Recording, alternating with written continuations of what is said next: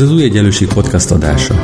Ha még nem találkoztál velünk, az Új Egyenlőség igényes tartalmú, ugyanakkor populáris társadalomelméleti magazin, amely a gazdasági demokrácia alapértékeit, egyenlőség, szabadság, igazságosság és szolidaritást képviseli.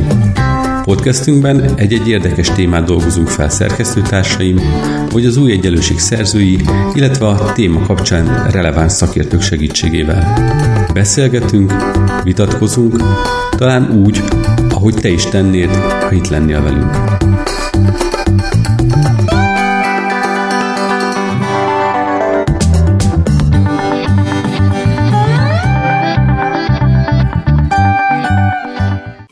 Szeretettel köszöntöm az Új Egyenlőség podcast hallgatóit, én Kis Ambrus vagyok, az Új Egyenlőség szerkesztője és a mai adás házigazdája. És aki múlt héten hallgatott minket, annak nem lesz újdonság, hogy hát folytatjuk az évadnyitó sorozatunkat, hiszen múlt héten Bíró Nagy András szerkesztő társammal azt néztük meg, hogy milyen olyan külpolitikai események, választásokra érdemes odafigyelni az elkövetkező hónapokra, amelyek meghatározhatják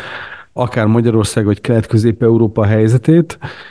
és hát azt jeleztem, hogy ezt az évadnyitó sorozatot folytatjuk, és most egy kicsit a belpolitikával fogunk foglalkozni szerkesztőtársammal, Lakner Zoltánnal. Szia Zoli, köszönöm szépen, hogy itt vagy. Szervusz, Ambrus, üdvözlöm a hallgatókat.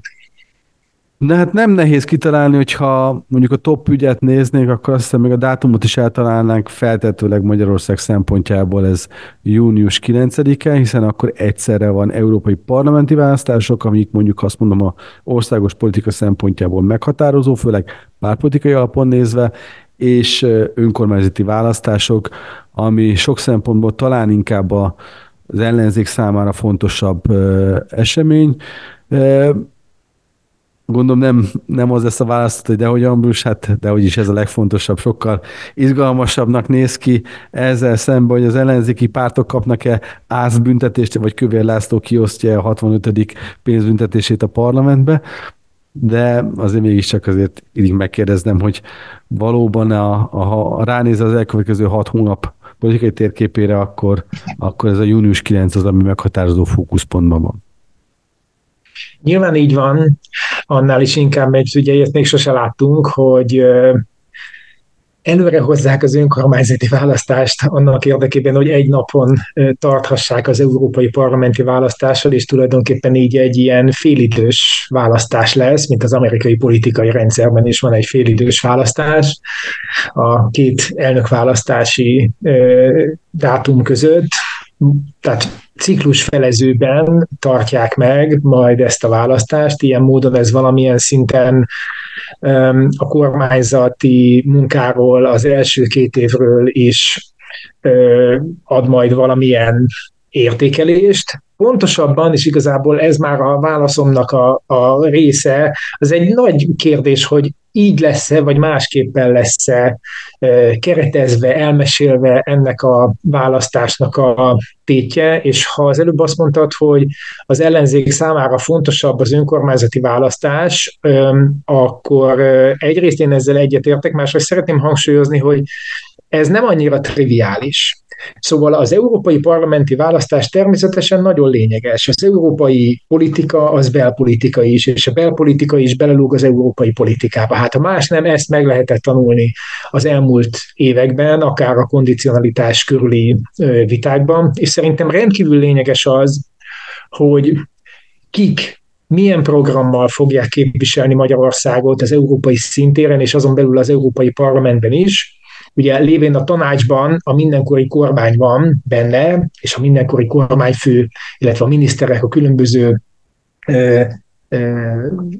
tanácsi formokon képviselik az országot, tehát ezen nyilván nem változtat az Európai Parlament,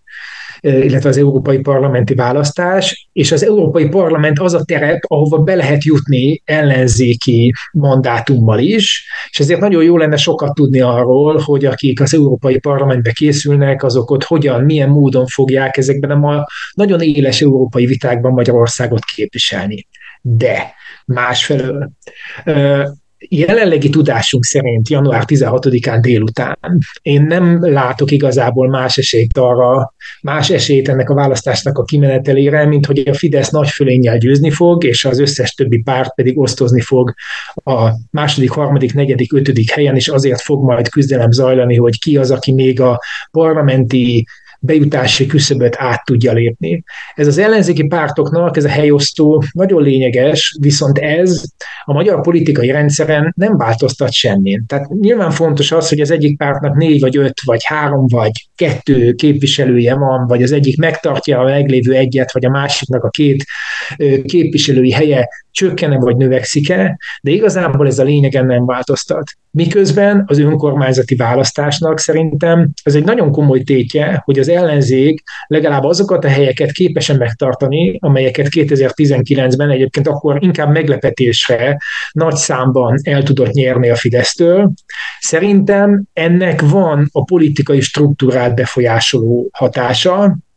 ha itt is visszaszorul, ha ezeken a helyeken is visszaszorul az ellenzék, akkor még rosszabb pozícióba kerül a fennálló autokráciával szemben. Ha meg tudja tartani ezeket a helyeket, akkor legalább pozíciót fog, a meglévőket megtarthatja, valamint hát lehet ennek egy olyan pszichológiai hatása, hogy ez a vereség sorozat, ami így, így látszik, és az a sok, ami 2022 áprilisában érte, az ellenzéki, vagy mondjuk így kormánykritikus közvéleményt, az most megállítható lenne, visszafordítható lenne, és ennek tehát mind strukturális, mind pedig a, a politika pszichológiáját illetően nagyon komoly hatása lenne, és ennek ellenére van egy olyan tapasztalatom, nem tudom, hogy egyetértesz ezzel, hogy mintha sokkal inkább az volna az ellenzéki közbeszédben is a meghatározó, hogy miként alakul majd az EP választáson az ellenzéki listák közötti helyosztó, és jóval kevesebb szó esik arról a közéletben, hogy mi a tétje az önkormányzati választásnak, és hogy és valójában, és akkor ez lenne az utolsó mondatom ide, hogy valójában mi is az az ellenzéki stratégia, ami kibontakozóban van, vagy felépülőben van, és aminek aminek meg kellene mutatkoznia már ezen a választáson. És én azt hiszem, hogy az nem egy nagyon jó válasz, hogyha azt mondja erre bárki, hogy 2026-ra kell ezerrel készülni, és ez csak egy ilyen előjáték. Ehhez én szerintem az önkormányzatoknak stratégiai szerepe van a rendszerrel szembeni erőpozíció kiépítésében, és én azt gondolom, hogy az Európai Parlamenti képviselet is, képviseletnek is ma már olyan tétje van, amit nem, nem lehetne elengedni. Én erről elég keveset hallok, és ha tetszik, számomra az lesz a főtétje az előttünk álló fél évnek, a június 9-ig tartó időszaknak, hogy erről a stratégiáról bármit meg tudunk-e. Ugye, hogyha összehasonlítjuk a 2019-szel, Nyilván persze a politika az mindig visszamenőlegesen lineáris és visszamenőlegesen szokott stratégiai gondolkodásokat tanúsítani, de 19-ben ugye azt láttuk, hogy a szintén 18-as vereség, amikor ugye szintén ugyanilyen drámai hangulatban volt az ellenzék, sokáig téblábolás, útkeresés, fogalmuk sincsen merre van az előre. 18 ősszel, 18 vége, 19 elején volt egy akció, közösség, egy összeállás, ugye a rapló, rabszolga törvény elleni tüntetés és, és a tévészékház kapcsán a, a Kunigonda útján a közös ellenzéki fellépés, és itt most nem a, a kimenetele a fontos, hanem az, hogy, hogy együttműködtek a pártok, ami ugye összehozta az, hogy 19-ben van logikája annak, hogy együttműködjenek, az adott egy sikerélményt, hiszen lámlám, ha együttműködtünk, egy az egybe hívtuk ki a Fideszt, akkor lehetett győzni, és ez megalapozta a 22-t taktikai szempontból. Így van. Ez így ebben a szempontból egy dinális folyamatot. Főleg visszafele nézve. De aztán ugye kiderült erről, hogy a, a végeredmény az nem volt az, amire lehetett várni, ez pont az lett mondjuk 18, tehát hogy újabb kétharmad, és majd maximum a helyosztó szempontjából volt érdekes, hogy akkor most ez kinek hány mandátum lett. De ez az összkép szempontjából nem változott. Ugyanis nyilván azt nem látjuk most, és szerintem ez akkor egy nagyon nagy problémát, hogy akkor mi a, az a stratégia, amit még nem próbáltunk ki. Nem próbált ki az ellenzék semmilyen szempontból sem. És ugye sűrűn mondják, hogy vigyázó szemünket, ugye most ne Párizsra, hanem Varsóra vessük, mert ugye ott látszódott valamilyen fajta ellenzéki stratégia, ami egyébként magunk között szóval szinte pont az volt, mint amit próbált az a magyar ellenzék 22-re kitalálni, mínusz választások, meg, meg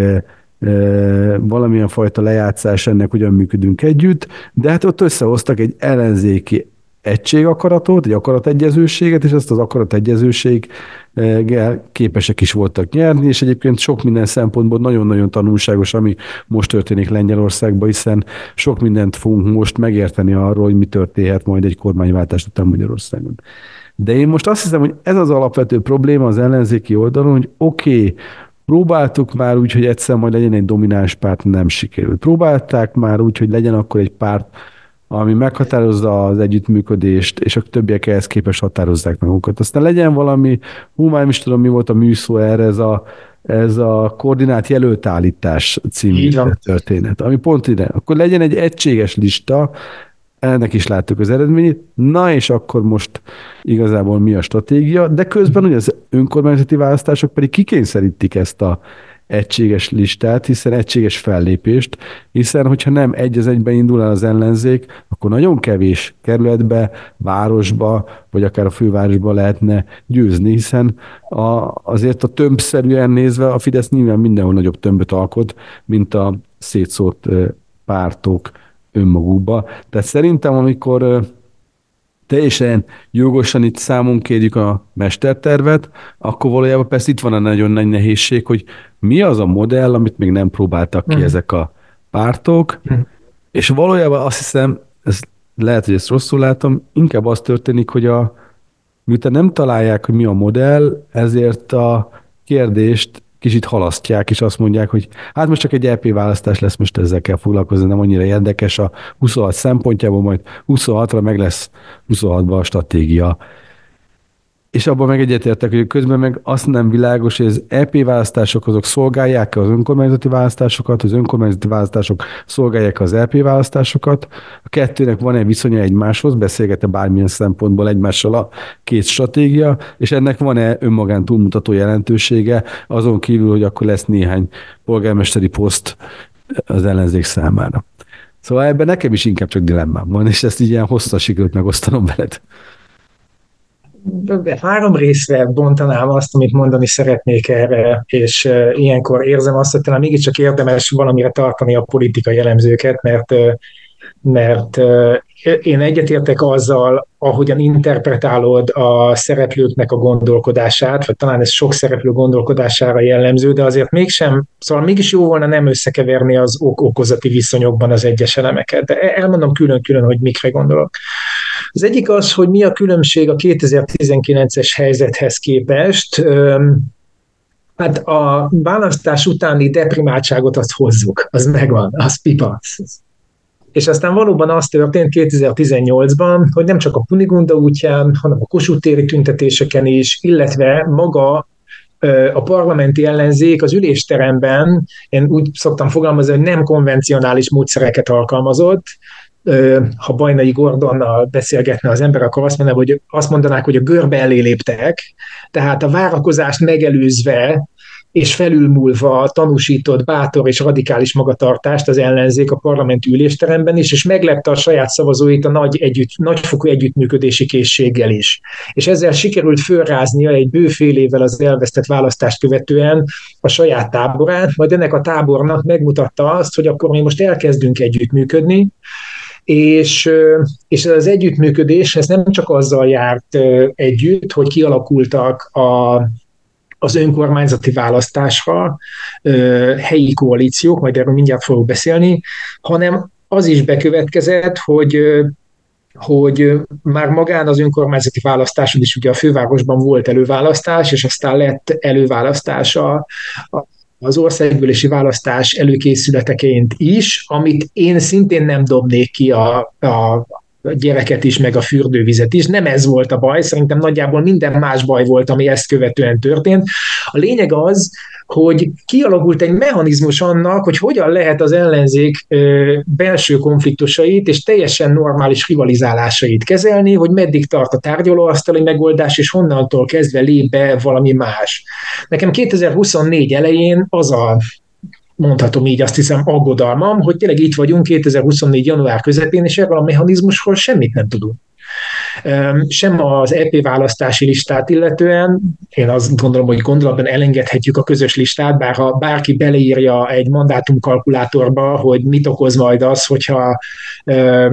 három-négy induló ellenzéki párt, komolyan vehető ellenzéki párt a küszöb alatt marad, akkor itt 6-8 százaléknyi szavazó fog elveszni, ez, ajánd, ez ajándékmandátum lesz majd a, a Fidesz számára, és az sem világos, hogy az önkormányzati választáson pedig hogyan próbálják azokat a fennálló konfliktusokat rendezni, amelyek számos településen, messze nem minden településen, de sok településen azért fennállnak. Tehát, hogy valójában a, a, az időbeliség, az, hogy belecsúsztunk 2024-be ezekkel a problémákkal, az inkább azért baj, mert nincs egy dátum, nincs egy ismert struktúrája annak, hogy ezeket a konfliktusokat hogyan lehetne majd rendezni, és ilyesfajta tudás 18-19 végén ö, már rendelkezésre állt. Tehát amikor 2018 végén született arról megállapodás annak idején még Karácsony Gergely és Puzsér Robert között, hogy hogyan fog kinézni a fővárosi előválasztás. Most ez egy más kérdés, hogy Puzsér Robert kikényszerített, és maga nem vett rajta részt, ezt tényleg tegyük félre, tehát a, dolog, a dolgot le lehet játszani. A második dolog, hogy a, a modell, hogy mi az, ami működik. Szerintem azért egy nagyon egyszerű logikai műveletet elvégezhetünk, és ezt ajánlom másnak is, az ellenzéknek, mint olyannak egy sikeres választási projektje volt 2010 után, ez a 2019-es önkormányzati választás. Ami azért lehetett sikeres, mert a központi pártvezetések jóváhagyásával és többé-kevésbé menedzselésével helyben alapvetően alulról jövő kezdeményezések révén a legkülönbözőbb helyi együttműködések alakultak ki, amelyek magukba szippantották az ottani ö, aktív civil szervezeteket, megtaláltak pártokon kívüli figurákat is akár, illetve a pártokat is bevonták, akár a pártok is adhattak jelölteket, akár pártpolitikán kívülről is érkező jelöltek jöhettek. Én nem tudok más sikeres ellenzéki projektről, választási projektről 2010 után, tehát szerintem a modell, hogy itt valamiféle együttműködés, egy flexibilis együttműködés, aminek különböző helyeken, különböző módokon lehet meghúzni a határát, hát szerintem tudjuk, hogy ez az a módszer, ami létezik. Még egyszer mondom, a, a az EP választásra is ez bizonyos értelemben vonatkozik, tehát lehet használni ezeket a mandátum kalkulátorokat. Pontosan tudjuk, hogy mi fog történni, hogyha szétszavazás következik be, csak nem tudjuk, hogy egy vagy két mandátumban lesz ettől a ö, ö, Fidesznek majd többje. És hát a harmadik, hogy hogy mit jelentenek az, az önkormányzatok az ellenzék számára. Én azt gondolnám, hogy persze le lehet vonni azt a következtetést, hogy hiába volt polgármester, nem tudom én, ellenzéki polgármester Miskolcon vagy Dunaújvárosban, az ellenzék mégis elvesztette az országgyűlési választást 2022-ben. Én inkább azt a, azt a gondolati próbát javasolnám, hogy gondoljon bele mindenki, hogy mi lett volna, hogyha nincsen ellenzéki polgármester Pécsen, vagy Szegeden, vagy bármelyik budapesti kerületben, akkor milyen eredmények születtek volna. Tehát szerintem az, hogy az önkormányzati pozíciókat, és akkor is, hogyha az önkormányzati választás és az országgyűlési választás logikája más, a választóknak is más van a fejében, más várnak ezektől a vezetőktől, talán, talán sok polgármestertől főként azt várják, hogy működtesse a, a települést, és nem annyira direkt politikát várnak tőlük, de mégiscsak kifejeznek egy másfajta világnézetet, egy másfajta kormányzati attitűdöt, egy másfajta hozzáállást a, a közösség ügyeihez. Ennek igenis van politikai kisugárzó hatása, és itt inkább azt lehet számon kérni, hogy ez a kisugárzó hatás miért nem volt erősebb, és miért nem volt összehangoltabb. Szeretném azért elkerülni ebbe a beszélgetésbe azt a hibát, hogy a kb. fél órából többet beszélünk az ellenzéki pártokról, mint egyébként, Ez fontos, a, így van. egyébként a, a kormánypártról, hiszen nyilván az, hogy a Fidesz-KDNP megnyeri a EP választásokat és a legtöbb mandátumot szerzi, ez nagy valószínűséggel egy igaz állítás. de azért úgy azt is látom, hogy van egy ilyen közvélekedés, amíg az elemzők körébe is, hogy sértetlenül jött ki ebből a válságból a Fidesz, ami szerintem azért ebben a formában teljesen nem igaz. Ugye persze nyilván közvéleménykutatásokat látunk, azokat is azért rossz minőségben már abból a szempontból, hogy egyre kevesebb van, és egyre inkább ilyen lúgrásokban jelenik meg, jó példa, a múlt héten sikerült egyszerre nyolc adatot bemutatni, kétszer négyet, négy kormánypárthoz közelebb álló intézetnek talán a, a dologba, és ez akkor egy ilyen, hogyha súlyozzuk ezeket a mintákat, akkor innentől kezdve hirtelen de, azok is azért azt mutatták, hogy itt azért van morzsolódás a kormánypárt oldalán. Látjuk, hogy a, nyilván a bizonytalanok, akik a végső esetben egy szavazásnál nem számítanak, hiszen ha nem megy el, akkor az ő szavazat az nem az ellenzékhez kell, hogy beszámítódjon tehát a bizonytalanok száma növekszik, meg azért persze látszik a mi hazánk növekedése, ami önmagában csak a jobbikból nem magyarázható.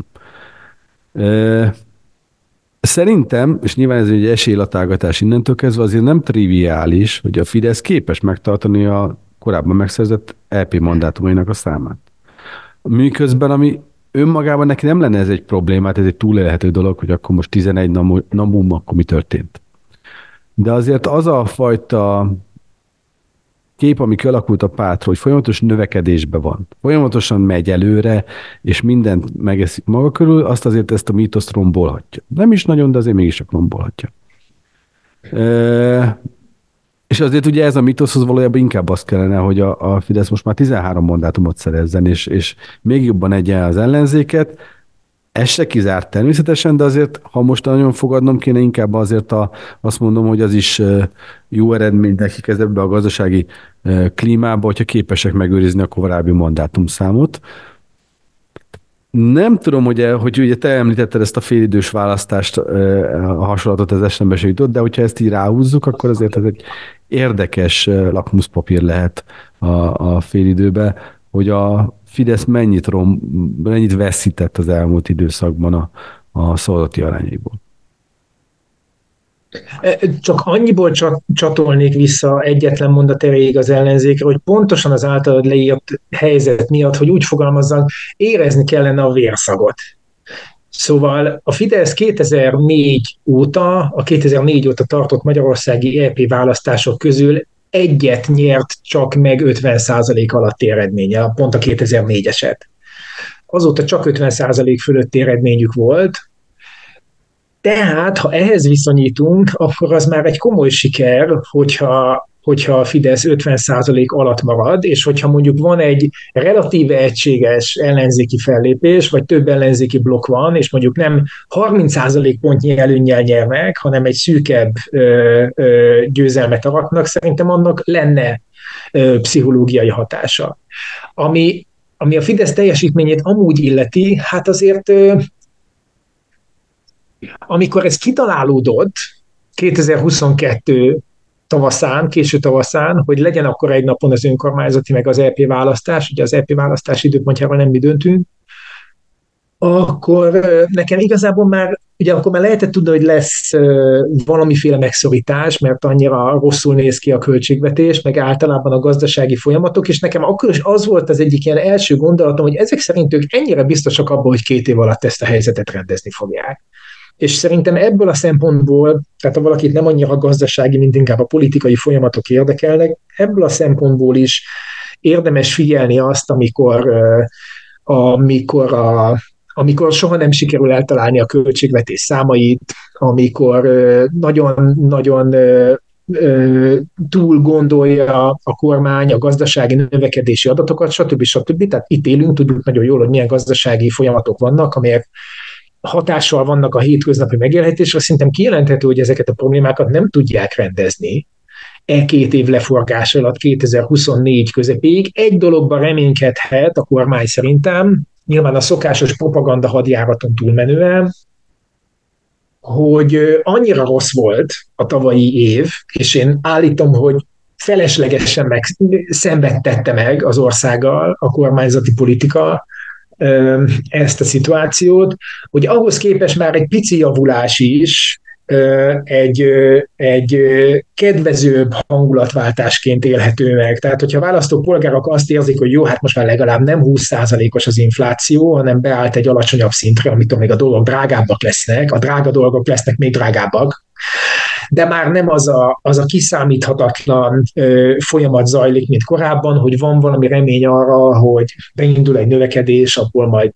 majd, majd lesz egy kicsit több jövedelem, abból lehet egy kicsit többet fogyasztani, egy kicsit többet félretenni, akkor ez bizonyos értelemben méltatlanul megemelheti a kormánynak a támogatottságát, hiszen egy nagyon elrontott időszak után egy kevésbé elrontott időszak már hangulatjavításnak fog tűnni.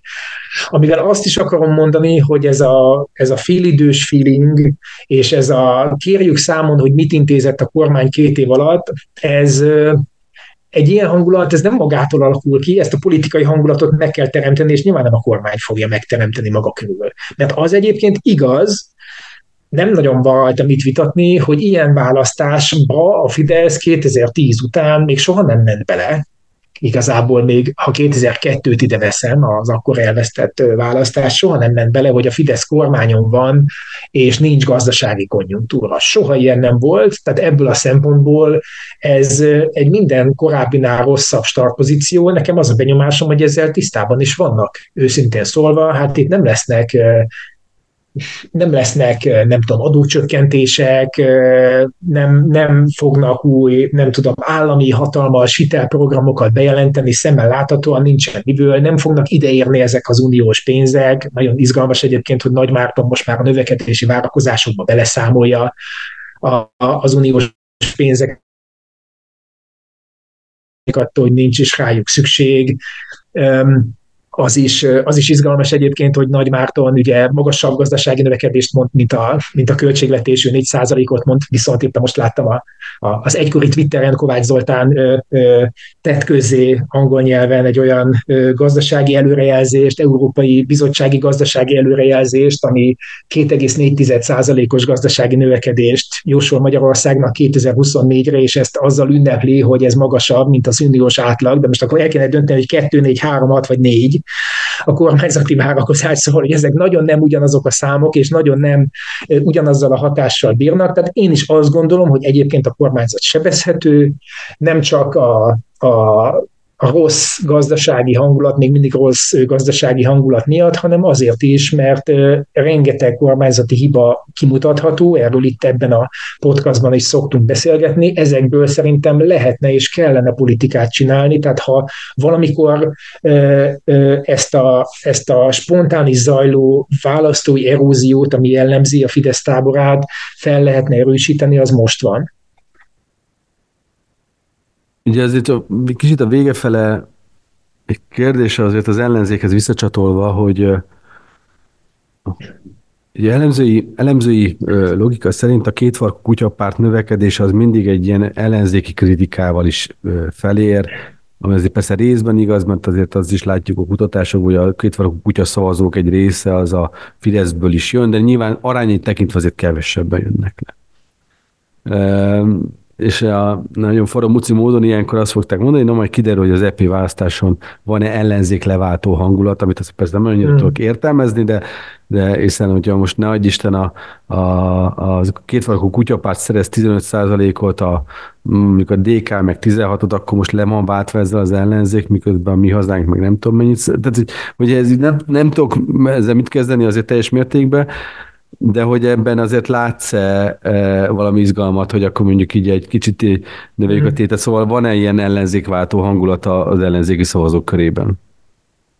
Egyrészt hadd védjem meg egy picit azt, hogy tényleg sokat beszéltünk az ellenzékről. Én ezt azért tartom fontosnak és megkerülhetetlennek, mert hát van egy beállt politikai rendszer, amit nyilván nem a rendszer működtetői fognak megváltoztatni. Tehát azokat a, azokat a politikai ingereket, amelyek markás, akár strukturális változásokhoz vezethetnek, azokat nyilvánvalóan a rendszeren kívülről érkező szereplőknek kell valahogy megadni, magukból kibocsátani. Hát a rendszer köszönjük szépen jól van, ők nem kívánnak ezen változtatni, és ameddig a, ameddig adottságnak tekinti az ellenzék nagy része is azt, vagy az ellenzék mondom inkább így, hogy jelentős része is adottságnak tekinti a fennálló struktúrát, és inkább az abban való túlélés tekinti a céljának, addig itt nem is lesz változás. Részben erről is szól az ellenzék ellenzékisége, amiről azért néha nehéz eldönteni, hogy ez mennyire illeszthető bele pusztán abba a mm, messiás várásba, ami, ami időről időre így fölhorgad a kormánykritikus közvéleményben. Sokféle messiást láttunk már, és ezzel nem bántani akarok senkit, szóval itt már nagyon biztunk a szolidaritás mozgalomtól kezdve Sándor Márián át Bajnai Gordonban, és nagyon, nagyon különböző irányultságú és nagyon különböző státuszú szereplőkben, és ez ezt meg lehet lovagolni, ezt a hangulatot, ebből még önmagában nem lesz egy, egy tartós és erős politikai alternatíva, hát az egész Momentum történetét el lehet ezen keresztül beszélni. Ami, ami a kutyapártnak a szereplését illeti, az talán abból a szempontból érdekes, és itt visszacsatolnék akkor az ellenzéki stratégiára, hogy nekem az a gyanúm, hogy bármennyire fontosnak is tartják az ellenzéki szereplők ezt a helyosztót, és a legerősebb ellenzéki párt a DK tartja talán ezt a legfontosabbnak, és van egy olyan várakozásuk, hogy ők most megmutatják az erejüket, akkor onnantól kezdve spontán elrendeződik körülöttük az ellenzéki tábor. Én nem, azért nem hiszek például, mert hogy van a, van a kutyapárt. Tehát a közös listás, az egykori közös listás ellenzéket, a 2022-ben együtt induló pártoknak a mezőnyét a DK dominálhatja, de ma már nem csak ez az ellenzék. Az elégedetlen szavazók egy része a mi hazánkra fog szavazni, ami nagyon aggasztó nagyon sok szempontból, és egy másik részük, nyilván egy urbánusabb, demokratikus gondolkodású, de a fönnálló ellenzéken nagyon kritikus rész, az a kutyapártra fog szavazni. Én mai tudásom szerint meglepődnék, ha ezek a pártok nem lépnék át az 5%-ot az EP választáson, és innentől kezdve a DK hiába győzi le az MSZP-t, nem tudom én hányadszorra, és nem olyan sokat szor egyébként, de most aztán véglegesen, meg múlja felül a jobbikot, meg nem tudom, ejti ki a, a kisebb pártokat. Egyszerűen a, a matematikai eloszlás következtében nem fogja megkapni azt a dominanciát, amire vágyik, mert itt vannak más szereplők, amelyeknek a szavazótáborával egyszerűen nem interferál a saját szavazótábor, és én azért is tartanám fontosnak, hogy ezt a helyosztó gondolatot egy kicsit így arrébb lökni. Én igazából nem vagyok én igazán nem vagyok pártelenes, pár, pártok versenykésével foglalkozom a napjaim nagy részében, meg nem, nem gondolom azt, hogy, hogy itt mindenkinek egymás nyakába kellene borulni. Én amúgy is azt gondolom, hogy, a, hogy a, ez az összefogás diskurzus, ami, Ma már annyira ne, amúgy nem domináns, vagy most éppen nem domináns, de nem tudom, tíz éven keresztül domináns volt, ez egy nagyon nagy félreértésen alapul, tehát hogy a összefogás nem azt jelenti, hogy akik benn vannak a szobában, azokra gyorsan rázárjuk az ajtót, hanem az azt jelenti, hogy létre kell hozni olyan közös politikai platformot, amire mindenki föl tud állni, és, és maga az, amit politikailag képviselni tudnak, azt teremti meg az együttműködésnek az alapját, és ez teremti meg az egymáshoz való kapcsolatot, és valamiféle lojalitást és szolidaritást egymás iránt. Ha ezek mindig kényszerből jönnek létre, ezek a fajta együttműködések, akkor ezek soha nem válnak tartósá. Egy szó mint száz, szerintem ennek a helyosztónak a leg valószínűbb kimenetele, hogy senki nem fogja megkapni valójában azt, amit akar, és onnantól kezdve megint el lehet majd dönteni, és akkor erről majd szólhat a magyar belpolitika második fele, hogy ezt hajlandóak elismerni a szereplők, és valamiféle olyan együttműködésbe kezdeni, amit az előbb igyekeztem körvonalazni, vagy pedig arról fog szólni a,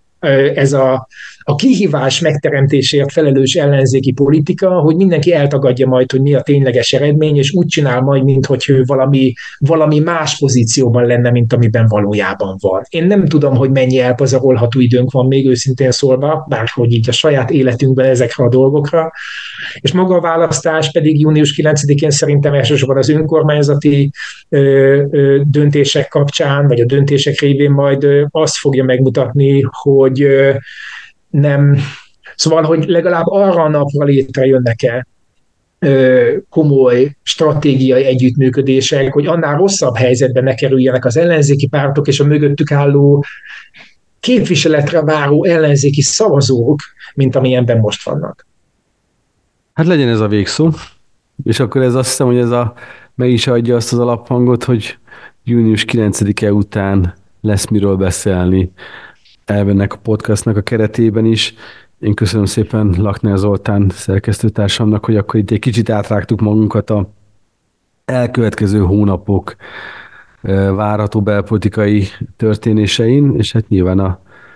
könnyű lesz, hiszen január, június 9-én látunk eredményeket, és utána ezeket majd meg is tudjuk nézni a további időszak stratégiai szempontjából. Úgyhogy köszi szépen Zoli a beszélgetést. Köszönöm szépen. És hát köszönöm szépen a hallgatóinknak, akik most is figyelemmel követtek minket, és bízom benne, hogy ezt nem csak most tették, hanem az elmúlt hetekben is, hónapokban is figyeltek minket, és itt tesznek az elkövetkező időszakban. Heti anyagokkal jelentkezünk, igyekszünk legalábbis folyamatosan hetente jelentkezni, de az új egyenlőség.hu-t, a zöld podcast, zöld egyenlőséget, illetve a kék egyenlőséget is ajánlom a figyelmükben, ami szintén elérhető a legnagyobb streaming szolgáltatóknál, podcast szolgáltatóknál, és ha van lehetőség, akkor lájkolják, értékeljék ezt, hiszen ezzel tudnak minél több emberhez eljutni az adásaink. Köszönöm szépen, és találkozunk egy hét múlva.